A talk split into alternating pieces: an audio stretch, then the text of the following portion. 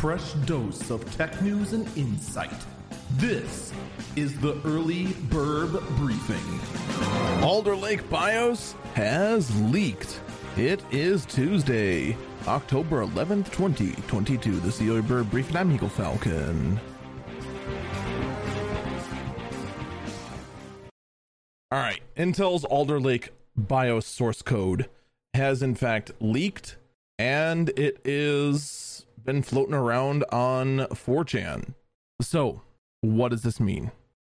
Well, it means that the source code for the BIOS is out there.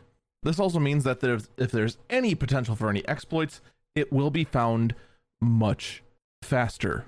Now, experts are already sifting through the source code trying to find any sort of security vulnerabilities in the source code that would be on the hardware level as possible, but at this time, Intel has in fact confirmed that this leak has in fact happened.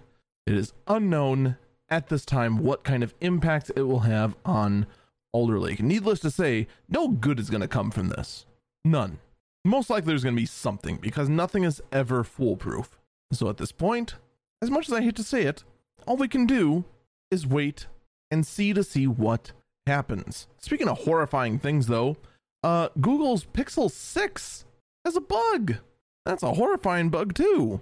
A small number of users, primarily Pixel 6 and 6a owners, so not Pixel 6 Pro users, are being affected by a bug that just will not let you dial emergency services.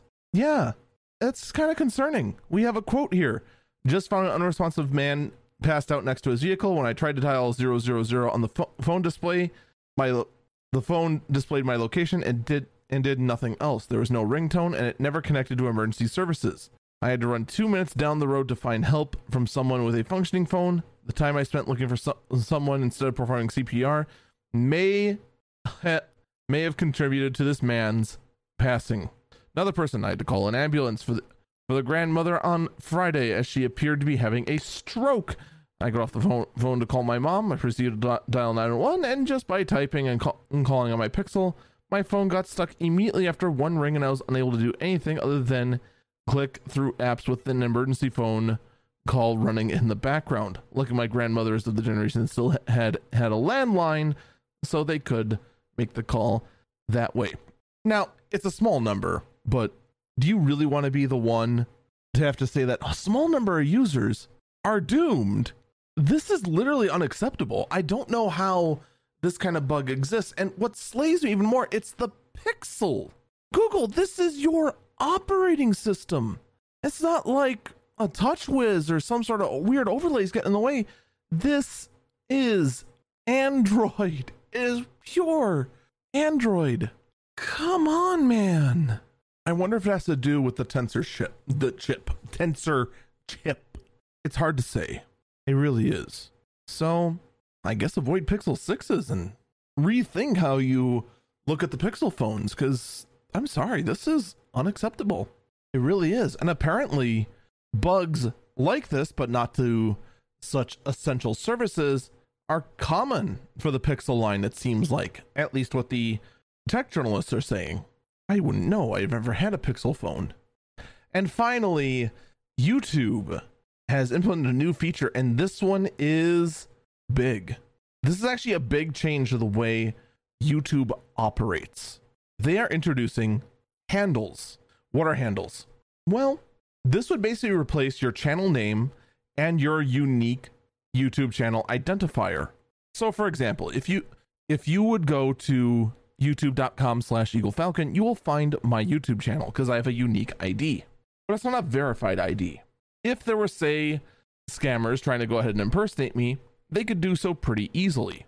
Just go ahead and type out eagle falcon except replace the l with a capital i and you're off to the races. It's not hard. With this though these new updated handles will give a more streamlined way of interacting on YouTube. Remember how YouTube used to have like usernames and then tried to integrate with Google Plus and then it didn't and then it was just kind of left in a limbo state where it's just like yeah, you just have your username and whatever and it can contain whatever. These handles will be unique. These handles will only be able to accept letters and numbers.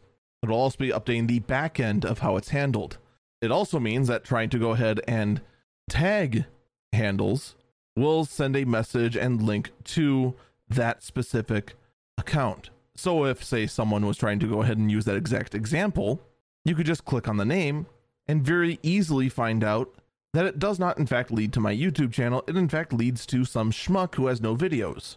So, this is not only a way to try and minimize the amount of scammies going on in YouTube comments, but also trying to create an ecosystem of content creators contacting each other and trying to better collab with each other. This is all going to be part of a backbone to a much more robustly updated YouTube. And as weird as it sounds, as minor as this whole handle thing sounds, this is something that a platform like Twitch should actually be concerned with. This could be a big update and a sign of the future in which future updates to YouTube will have a much more streamlined result to it. Now they are rolling out the this handles feature over the next few weeks. The way they are doing it is that first off, if you did not reach the requirements to have a unique ID YouTube channel, you will still be able to get a handle with a unique identifier. So that old requirement, the only requirement I was ever able to meet, will be gone.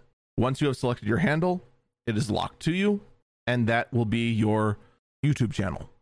If you already have a unique ID like I do, that will already be pre locked as your handle. So big YouTubers do not have to fear about their name being stolen by someone else. They are already set. I do not have to worry about losing Eagle Falcon. Um, accounts like The Verge don't have to worry about losing The Verge, even though they probably should lose it because The Verge is terrible. I mean, I digress. Um, you get the idea. Now, if your name is taken by the time it's your turn to pick a handle, well, just like any other time, you you have to start going ahead and getting a bit more creative. Either going up with a backup handle or start adding some numbers. It's unfortunate, but that's gonna be the way, way it's gonna be. Now, as sloppy as this is gonna come off as, I do think this is the right decision for YouTube. I do think this is gonna be a huge step forward, and I think there's gonna be some big, big potential from this. We'll just have to wait and see how it all gets used. Now, look at what YouTube's doing, you see something very simple like this, and you look at what Twitch is doing. What do we get out of the Twitch announcement again, by the way? Oh, right. Um, we got a reassurance that guest stars will come at some point and maybe be useful, uh, that you can do charity streams, and that um, your payout minimum is now $50, even though these are all things we knew were coming for the past year. Whereas YouTube actually seems to be trying to do some evolving and some advancing. I'm just saying, Twitch, you're getting me really, really nervous. And I'd want you to not suffer the way you are suffering right now. That's going to do it for me. Stay safe and stay healthy.